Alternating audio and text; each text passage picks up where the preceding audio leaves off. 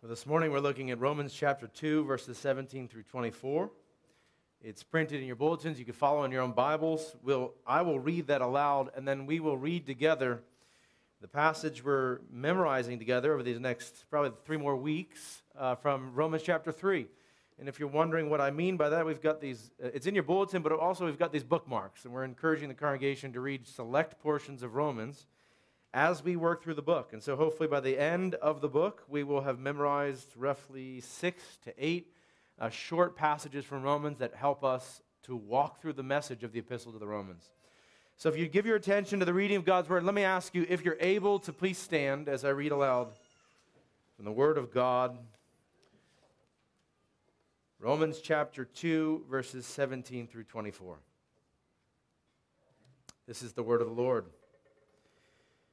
But if you call yourself a Jew and you rely on the law and boast in God, and you know his will and approve of what is excellent, because you are instructed from the law, and if you are sure that you yourself are a guide to the blind, a light to those who are in darkness, an instructor of the foolish, a teacher of children, having in the law the embodiment of knowledge and truth, you then who teach others, do you not teach yourself?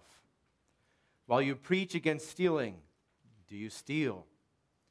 You who say that one must not commit adultery, do you commit adultery? You who abhor idols, do you rob temples? You who boast in the law dishonor God by breaking the law. For, as it is written, the name of God is blasphemed among the Gentiles because of you. Now, if you would, turn your attention to Romans chapter 3, verse 10b through 18, and we will together read this aloud. So let's read aloud. None is righteous, no, not one. No one understands, no one seeks for God. All have turned aside. Together they have become worthless. No one does good, not even one. Their throat is an open grave they use their tongues to deceive. The venom of asps is under their lips. Their mouth is full of curses and bitterness. Their feet are swift to shed blood. In their paths are ruin and misery. And the way of peace they have not known. There is no fear of God before their eyes. Would you please be seated and would you join me in a word of prayer? Heavenly Father, we ask this morning that you would be at work through your word as you've promised, that your spirit would be here working in our hearts to apply your word that we might be sanctified in Christ Jesus. Would you make us more like our Lord and Savior? Would you help us to flee from sin? Would by your spirit would you mortify that within us, putting the old man to death, raising in Christ Jesus the new man? That we would have life and victory and salvation evermore with you. We thank you and we glorify your holy name this morning. It's in your name we ask all of this. Amen. This morning, as we begin looking at uh, Romans chapter 2, we're actually in the middle section of the second chapter of the Epistle to the Romans. And you'll probably notice that there's a number of concepts that are being introduced in the second chapter some of them that you probably wish you had more time to dive into. And I want to tell you this morning, as you think about the second chapter, probably more than the first chapter, these new concepts are being introduced and they will be uh, uh, uh, dived into with more detail extensively in the coming chapters chapter 3 and chapter 4 and chapter 5, and then again in chapter 7. So if you're hearing uh, uh, new ideas that you wish we would take more time talking about, don't worry, we're coming back to these things. We will answer such questions as, uh, uh, like, what advantage is there to being a Jew, right? Or what is the function of the law in the life of the believer? These things are coming up in the coming chapters. But we have to be careful as we work through Romans that we don't get ahead of ourselves. There's a methodical argument that the apostle is building. And if we take a concept and we jump ahead and try to explain it too quickly, we actually lose the suspense of the argument that Paul is developing. Okay? So this morning, let's simply talk about verses 17 through 24. save many of those ideas for the coming chapters in Romans, in which Paul will definitely engage some of the questions that you're probably asking. This morning, as we look at verses 17 through 24, let me tell you, there's only one point for the sermon this morning. One point. Very exciting, isn't it? I was thinking, I mentioned this before we were outdoors, but when you leave an outdoor service and somebody says to you, What was the sermon about? Too often I hear people say, I don't remember. My hands were too cold to write. There was nothing to write on. I don't remember what the sermon was about, okay? I'm going to try and simplify this for you. One point. If somebody asks you this afternoon, what was the sermon about? You have a very easy answer to give, okay? One point, it comes from verse 24. It's getting windy. Verse 24 says this For, as it is written, the name of God is blasphemed among the Gentiles because of you. The one point we're going to talk about this morning is why, because of us, or why, because of Paul's audience, is the name of God blasphemed among the Gentiles. As you heard that verse read aloud, you probably should have paused for a moment. It's a verse that should give you pause. It is a, a, a confrontational verse, right? It's not filled with niceties. It's not an easy verse. It's a very confrontational verse. And we ought to ask that question why, because of them or because of us, did the Gentiles blaspheme the name of God? The Greek word translated as blaspheme is actually a word that means to be disgusted with, to be repulsed with. Why, because of us, the Gentiles, why are they disgusted with? Why are they repulsed with the name of God? That's the question we're going to answer this morning. And to do that, I want to begin with a little story, okay? Now, if you've, if you've been around for a long time and, and been listening to my preaching, you've probably heard this story before. As a matter of fact, last night I was thinking, when's the last time I told this story? I went back and looked. If you're here in the summer of 2016, okay? I know it's been seven years. If you're here in the summer of 2016, I told the story. It might sound familiar. That's okay. It's a really good story whenever I get into really um, tough situations in life, I think, well, this is going to make a good story for a sermon someday. So uh, might as well enjoy it while you go through it, right? Uh, okay, so here's how it goes. Um, freshman year of college, we had finished our first year of college, and during the summer of freshman year, I thought, you know, I want to plan a, a backpacking trip for all my friends. And so that's what I did. I invited some of my friends from high school. I invited, uh, invited some of the friends that I had met at college. And we were going to go on this backpacking trip over the summer between freshman year and sophomore year. And I was going to plan the whole thing. And I, I, really embraced the idea. I was very excited about this. And so I planned this trip. It was going to be a few days. We were going to cover a, a number of miles. I don't remember how far it was exactly, but it, it, it seems in my memory it was a very long backpacking trip. And uh, at least one of those nights, we were going to camp at this pinnacle, this beautiful rock overlooking this magnificent valley. And the, the trip was going to be amazing. And so if you know me, you know one of my uh, personality quirks is I'm a, I, I love efficiency. I'm, I'm, I, I think that we ought to be more efficient in everything we do. And so I'm planning this trip and thinking, how do we be efficient? How do we make this trip so that we're carrying as little luggage as possible? We're moving along the trail, and, and, uh, and anything we don't need, we're not going to bring. And so I, I, made a packing list, and I said, don't bring your ponchos. If it rains, we'll get wet. Not a big deal. And, um, and I encouraged them. And that's not even the best part. I encouraged everyone who was coming, I encouraged them not to bring much water. I said, bring a, just a 20 ounce bottle of water, okay, because we're going to bring a filter and we're going to we're going to drink the water right out of the springs along the trail, okay? And so I, I brought the filter, the water pump to pump the water, and, uh, and I, I, brought the map and the compass and very little equipment, and we, we began this hike, okay? And we're going along this hike and following the map and doing a very good job of following the map, and we get to the location of the first spring along the trail. I think it was maybe like five or six miles into the trip, and everyone by this point had drank their, their water. Okay, it was all gone. And we, we get to the spring, and we arrive to the place where the spring should have been, and right there is a, a pile of dirt. Okay, there's no spring at all. And I, I, guess one of the things we had failed to take into account, I had failed to take into account, was if you go backpacking the first week of August, it's likely that the water is dried up, okay, or at least some of the sources of water. So, five miles in, now we're at the point we have no water and we have to make a decision. Do we turn around? Do we go back to our cars, scrap the whole backpacking trip, or do we venture on? And we decided to venture on. Okay, so we, uh, we hoped that the next three springs along the way that there would be water. And as we went one after another, there was no water at any of the springs. Okay, so we end up that night setting up our tents on this rock, supposed to be overlooking this uh, beautiful valley, and everyone is as sick as a dog.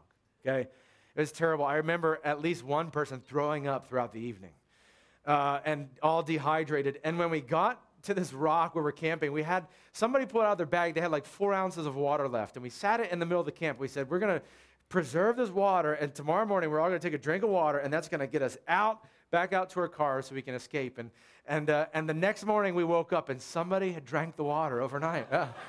it was terrible. It was like a real Lord of the Flies situation. I mean, it was. A, uh, everybody was in survival mode, and, um, and, and it ended up being just a terrible backpacking trip, absolutely terrible, okay?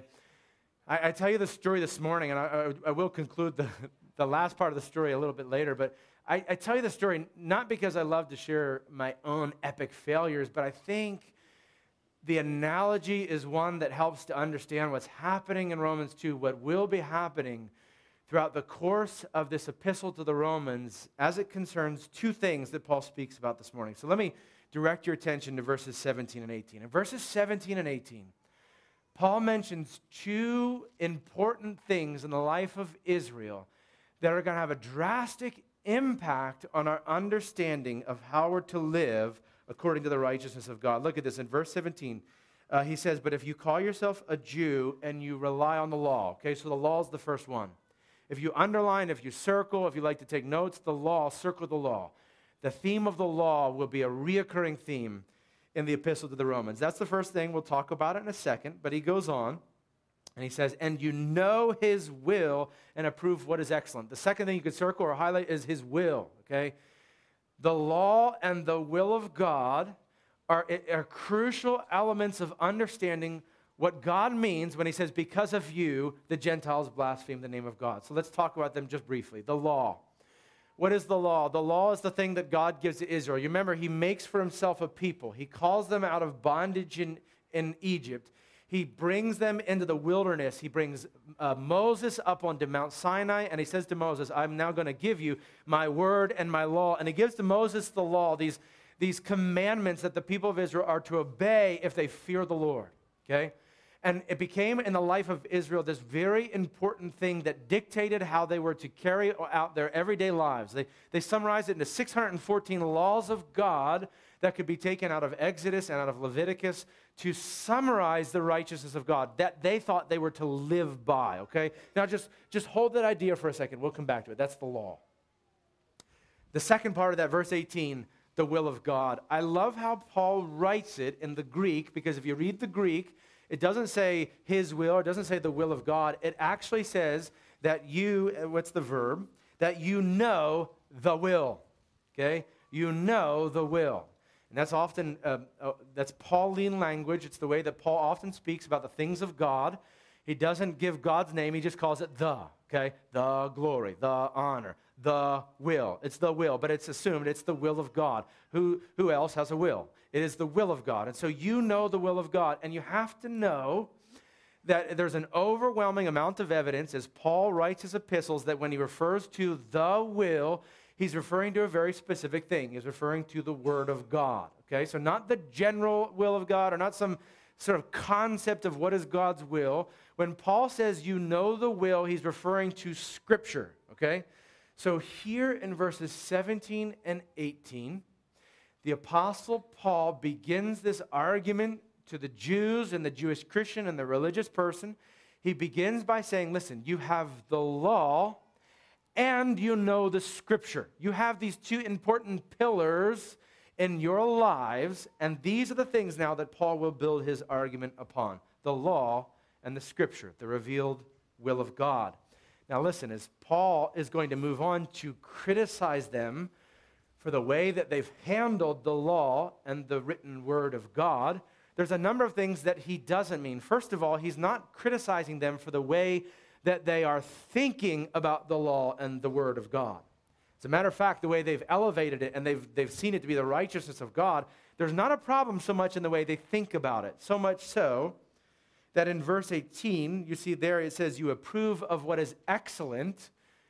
The Greek word translated as excellent is actually the word that means superior. You approve the things that are superior. Okay? if we read rightly Paul's words in verse 17, 18, and following, we understand that the Apostle Paul is actually saying to his audience, You do have a high view of the law and, and Scripture, and that's not the problem. That's a very good thing. Okay? You ought to have that. The other thing that, that Paul says, you know, this is also not the problem. It's not the problem the way that the Jews and the religious person and the Jewish Christians, it's not the problem that the way that they have uh, tried to uh, look at others in the world through the eyes of the law, or the way they've tried to bring the law and the Word of God to other people who are out there. That happens in verses 19 through 20. Look at those verses. If you are sure that you yourself are a guide to the blind, a light to those who are in darkness, an instructor of the foolish, a teacher of children, having in the law the embodiment of knowledge and truth. You see, in, in those verses, it may sound as if Paul's being uh, condescending or as if he's being sarcastic. Like, look at you. You, you think that you should go tell other people about the law and about the word, but he, he's not being sarcastic at all. He's not being condescending. This is actually what the people of God were supposed to do. They, they were called to be lights in the darkness. They were called to be guides to the blind. They were called to point others to the word and to the law. This, this was part of their calling as the people of God. So this is not Paul's critique either. We ought to ask the question then what does he mean in verse 24 when he says, Because of you, the Gentiles blaspheme the name of God. Because of you, the Gentiles are disgusted, they're repulsed with the name of God. Uh, to answer that question, I, I, I want to finish my story. Our, our, backpacking trip, we, we woke up the next morning. Everybody, again, it was sick. Kind of wondering, like, are we going to have to go to the doctors after this, or somebody going to have to check into the ER? I mean, it really was a terrible situation. I, it's amazing how in 24 hours uh, such terrible things can happen. But we, uh, we ended up hiking out and the end of our hike ended at, at into a, in a valley at the base of the Schuylkill River in Pennsylvania. And I remember, if you know the Schuylkill River, it's, it's a, not a particularly clean river. Uh, but I remember as we caught sight of the Schuylkill River, I remember uh, a few people kind of breaking into a, like a jog towards the river, wading into the river and just taking gulps of water out of the Schuylkill River. And, and uh, yeah, we all we forgot the filter. There's, there's no need for it. We just needed to get water into our bodies. So we we ended up in the Schuylkill River just um, finally getting the water that we needed, okay? Now, listen, as we think about what's happening in Romans chapter 2, the, the problem with the handling of the law and the word of God is very simple. The law and the word were given by God to us and to his people to serve as a map and a compass, okay? To serve as a, a map and a compass. They were designed for the people of God to lead them to the living water, but the map and the compass were never designed to bring life, okay? To save someone from the thing that they needed to be saved from. And that is the function of the law and the word, and it's the misunderstanding that Paul will continue to address as he speaks about this very issue in Romans chapter 2. Think about this. We, we know this to be true. We have seen it all over the scriptures. I'll give you one example. If you pick up Psalm 119 and you read about the law and you read about the word, you will never find in Psalm 119, you will never find a verse that says, The law gives you life. The law will revive you from your sin. Okay? The law is the thing that covers over your sin. You will never read that in Psalm 119. What you will read is this Lead me in the path of your commandments. I turn my feet to your testimonies. That's verse 35. I will not turn away from your law. Thy word is a lamp unto my feet and a light unto my path. You, you know that passage. You've probably memorized it before. The law and the word of God were designed to lead the people to the righteousness of God, but they were not themselves the thing that would bring life to the people. And yet they had totally misunderstood this. John Bunyan describes this very thing in Pilgrim's Progress. If you've ever read Pilgrim's, Pilgrim's Progress, you remember there's this one point where Christian, as he's going along the journey, Christian is shown a parlor. And in the parlor, if you remember, there's, the parlor is just covered with all this dust. It's really dirty, it's, it's full of dirt. And, and the, the person who's speaking to Christian says, Well, the dust in the parlor is original indwelling sin, and it's building up. And Christian, as he's watching the parlor, he sees a, a, man come along with a broom and he begins to sweep He begins to sweep the parlor, and Christian says that the room was filled with dust, so much so that Christian couldn't breathe. He began choking on the dust. And, and then a, a woman comes along and she pours out water and she washes, washes the parlor, and the dirt and the dust is washed away. And, and then the voice, the, the narrator says to Christian, Listen, he, here's what you need to know. The, the water is the gospel that cleanses original sin, that washes away the sin and brings righteousness. But importantly for our discussion this morning, Bunyan, as he's talking about the law, this is what he says the, the, the broom is the law okay? And we think it's going to clean out the dust, the, the, the, the, sin that is within our hearts. But this is what Bunyan says this is to show you that the law, instead of cleansing the heart by its working from sin, does revive, put strength into, and increase it in the soul. That's sin, okay? Even as it does discover and forbid it, for the law does not give power to subdue sin. Did you hear that? This is the picture. The dust is being swept, and Christian is choking upon it. What's going on here? The broom should be cleaning up the room, but it's not. And the confusion is that we think the broom will cleanse our hearts from sin, but the picture that he says and the words that he uses, he says, listen, uh, by its working, the law, the law does revive, put strength into, and increase it in the soul, even as it does discover and forbid it. For the law does not give the power to subdue sin. That's an idea that Paul is going to come back to in chapter 3 and come back to in chapter 5. And we will definitely talk about that the power of the law. What is the power of the law? Well, the law doesn't have the power to subdue sin in the heart, it has the power to identify it, it has the power to show it to us, to lead us from it, but it does not have the power to subdue sin in the heart. You see, the things that we read of in this passage that God has given to his people, the law and the word, did not have the power to give life.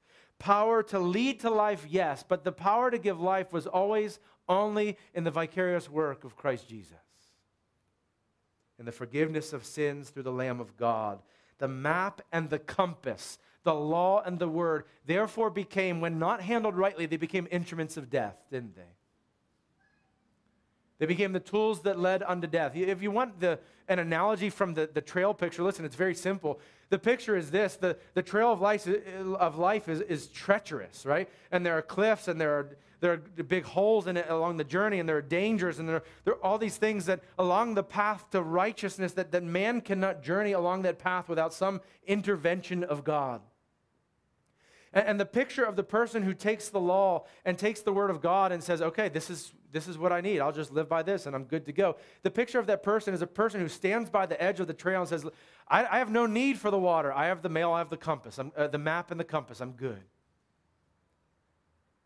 I don't need those things. I find my rest in the law and the word of God. Listen, if you look back at verse 17, this is the exact words that Paul uses. He says, if you call yourself a Jew and rely on the law and boast in God, the two verbs there, are really interesting verbs boast and rely. Boast means to hold your head up high with confidence. Right? If you hold your head up high with confidence in God, you say, We have His word, we're His people. And the word rely is a, I love the word rely. It's a word that means to, to find rest in. Sometimes it's even used to mean to, to sleep right? You're so comfortable, you have so much rest that you just kind of nod off to sleep. He says there, if you call yourself a Jew and you find rest in, you find your sleep in, you can be so comfortable and confident on the law. And if you hold your head up high in God, those are pictures of people who have found their ultimate hope, resolution, purpose, meaning, salvation in the law and in the Word. This is what they thought would bring them life. And so Paul rebukes them in this passage. But let me ask you the question again, the only point we have this morning. Why then, because of us, did the Gentiles blaspheme the name of God? And listen, when I say us, I mean us loosely. Uh, the letter is Paul speaking in chapter 2. He's, he's, speaking to Jews and Jewish Christians and religious people, but I think we can put ourselves in their shoes. We can probably find a lot of meaning and purpose out of the words that Paul has for them because in many ways we struggle with the very same thing. So I ask the question for us why, because of us, why have we caused the Gentiles, the people in the world, the irreligious person, how have we caused them to blaspheme the name of God? Well, what happens when the map becomes not just a guide, but it becomes the source of life? When we think that eternal life can be gained through the law. Well, you see, when people believe that to be true, they develop for themselves sort of rote and artificial ways of following the law. Right? We, we know in our heart of hearts we can't follow the law.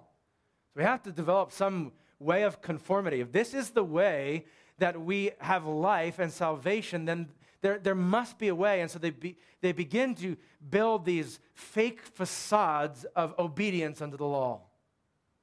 That ultimately leads to the Gentiles and the nations blaspheming the, the Lord God. Listen to how John Calvin describes it. I think he beautifully articulates it. He said, he said Most people, especially when they want to hide their contempt of God's law, in some way, they train their eyes and their feet and their hands and their other limbs to keep the law's commands. All the while, their heart knows nothing of obedience. But they think themselves absolved if they can conceal from men the things that are visible to God. They hear the words, You shall not kill, you shall not commit debauchery, you shall not steal. As a result, they do not unsheath the sword to kill they do not associate with the promiscuous, and they do not lay hands on other people's property. Well, all that is well and good, but their heart is full of murder, and it burns with fleshly lust. And they cast only sideways glances at their neighbor's property, but they are consumed by greed in their hearts. In, re- in that respect, the essence of the law escapes them.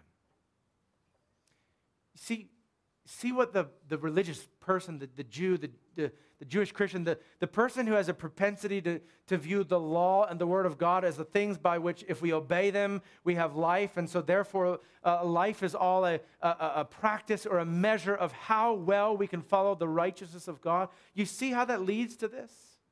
The things that Calvin just described, and an outward conformity, but all the while knowing that, that the things that, that men see are very different from the things that God sees and yet thinking that there is life in that. Do you see how easy it is for us in our own lives to cause others to blaspheme the name of God? Let me, let me if you haven't connected the dots yet, let me just show you what Paul means when he speaks about because of you, the Gentiles blaspheme the name of God. You see, when we encounter our unsaved family and our unsaved friends and the people in this world who want nothing to do with religion, let alone the living God, those who have rejected God and rejected Christ, those who have been burned maybe by the church, when we encounter them, do you know what they know probably better than even the people who are in the church? You know what they know?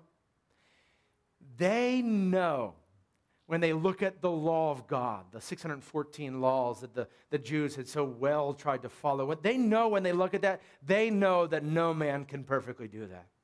They know it, don't they? Right? They see it and they know their own heart and they say, There is no way, there's absolutely no way that anyone can do that. They, they realize that, and when they come into contact with Christians whose shtick is like, Be good as we are good, okay? Or you ought not to be living this way. You ought to live like us, and you ought to do the things that we are doing. And, and they walk into churches where they hear sermons from the pulpit, right? With like five rhyming words about the things you ought to be doing this week, okay? When, when all that is presented to them is a method of living and a law that they ought to obey and the things that they ought not do and the things that they ought to do and how they're not doing and how they're different from other people. But you be like us and you'll live like us and you could do the things like us because we're doing the things that god has commanded. When they encounter that and they know that no man can do that you know what they do? They blaspheme the name of god. They're disgusted with the living god. They, they are repulsed by the living god why because a, a, a God is like his people, right? And they see the people of God and they say, well, look at these fools. Well, they think they can do this But any human being with two eyes knows they can't do this. They can't perfectly live this. And if they think they can do it outwardly, they can't do it in their hearts. There's no way the law calls for conformity within and without. Right? And, and the world recognizes that. That's what the apostle means when he says, Because of you, the Gentiles blaspheme the name of God. It had become the mode of operation for the Jews to live according to the law, and we're living according to the law, and we're doing what God has commanded, and you're not doing what God has commanded, and you need to do what God has commanded, right? That was all that the world had seen of the living God, and therefore they blasphemed his name. See, the, the, the people we come into contact with, they know that. And you, you know what? I don't know if you realize it. You know what that means?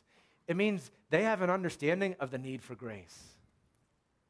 I mean, they may not know where grace comes from. They may at first want nothing to do with Jesus, but they understand the need for grace. They realize that no man can live if, if salvation is achieved by living the law of God. That's intuitive to them. So when the people around us, when they hear that, whether we we know it or not, whether we mean it or not, whether we see it or not. Most of the time, these people simply blaspheme God because of us. They disdain Him because of us. We are seen as the master masqueraders, chief hypocrites.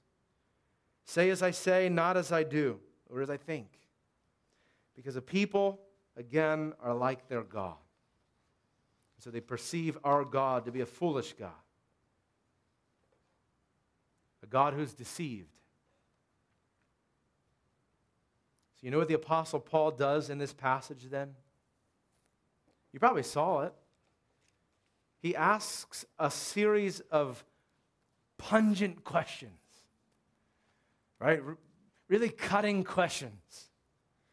That if, if the people were listening when this letter was read aloud, if they haven't been um, offended and turned off by Paul already, they would have been when these verses were read. He, he asks a series of questions that help to demonstrate the contrast between the profession of mouth and the practice of the actions. Okay? This is what the Apostle Paul says, beginning in verse 21. You then who teach others, do you not teach yourself? While you preach against stealing, do you steal? And, listen, uh, just as we read this list, listen, you, I, I think that Paul intentionally uses these, these uh, very terrible sins, right? Stealing, blaspheming, adultery, so that even as people heard this read aloud, they say, Well, that's not me. I don't do those things.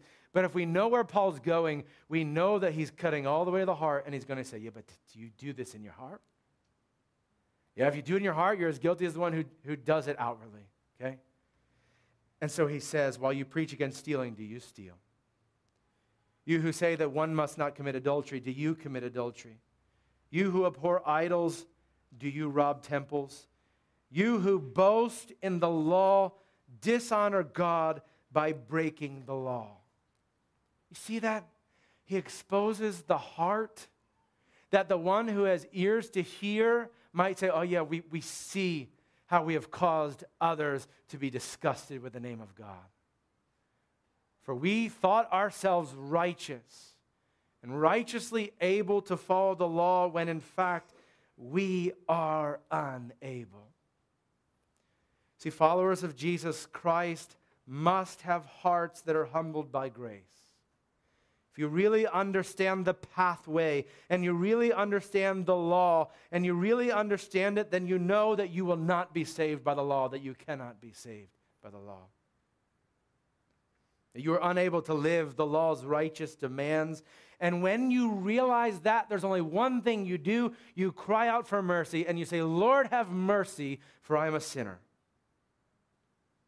And then the law becomes what it was designed to be. The law becomes a map, and the Word of God becomes a compass. And you say to the living God, Lead me to the streams of living water, for I'm lost without you. And if that's you, if that's what the Spirit is doing in your life, then you will not tell others how better they should be because they should live their lives like you and they should be like you. You will tell them how lost you are apart from God and from the map and the compass that He's given you, how desperately you need help, how grateful you are that God did not leave you, but He came near to you and He forgave you in His Son, Jesus Christ. That's what you'll tell other people about. And others will not blaspheme God because of you. They will glorify God because of you. Some of them will. And they too will seek streams of living water. And the map and the compass will not be unbearable burdens to them like they might think. They will be godsends of mercy and grace, the very instruments that lead them to the righteousness they so desperately need. This is what the apostle means when he says, Because of you, the Gentiles blaspheme the living God. My encouragement to you this morning is very simple. Let, let us recognize that, that we, we, we are not able to live the law's righteous demands, but we of all need grace. And we only stand here as righteous before the Father because He first loved us and had grace on us. That should be our message to the world, not our message, but that should be the way that we live for a watching world who's always asking the question what does this people say about this God? That He's a God of grace and mercy. Let's pray. Father in heaven, we thank you for your word this morning. We thank you for your law.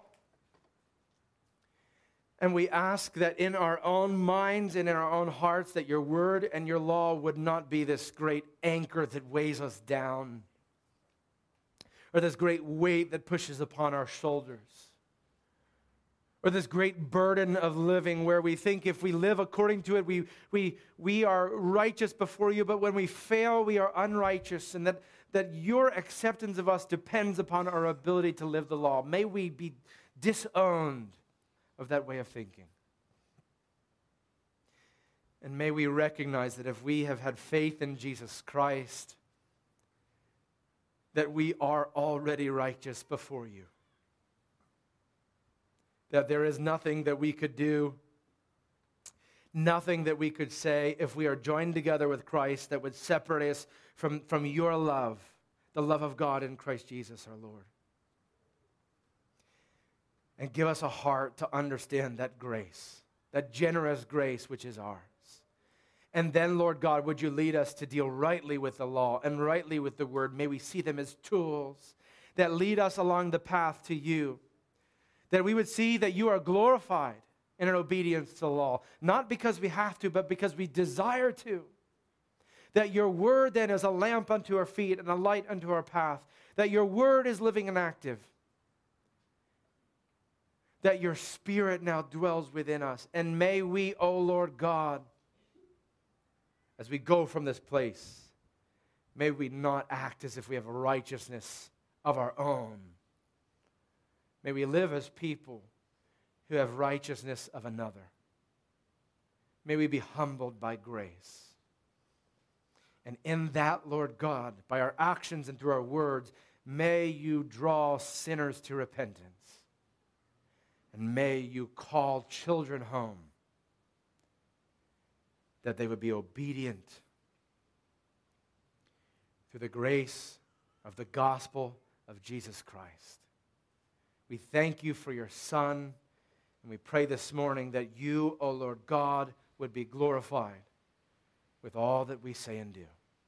In your name we ask all of this. Amen.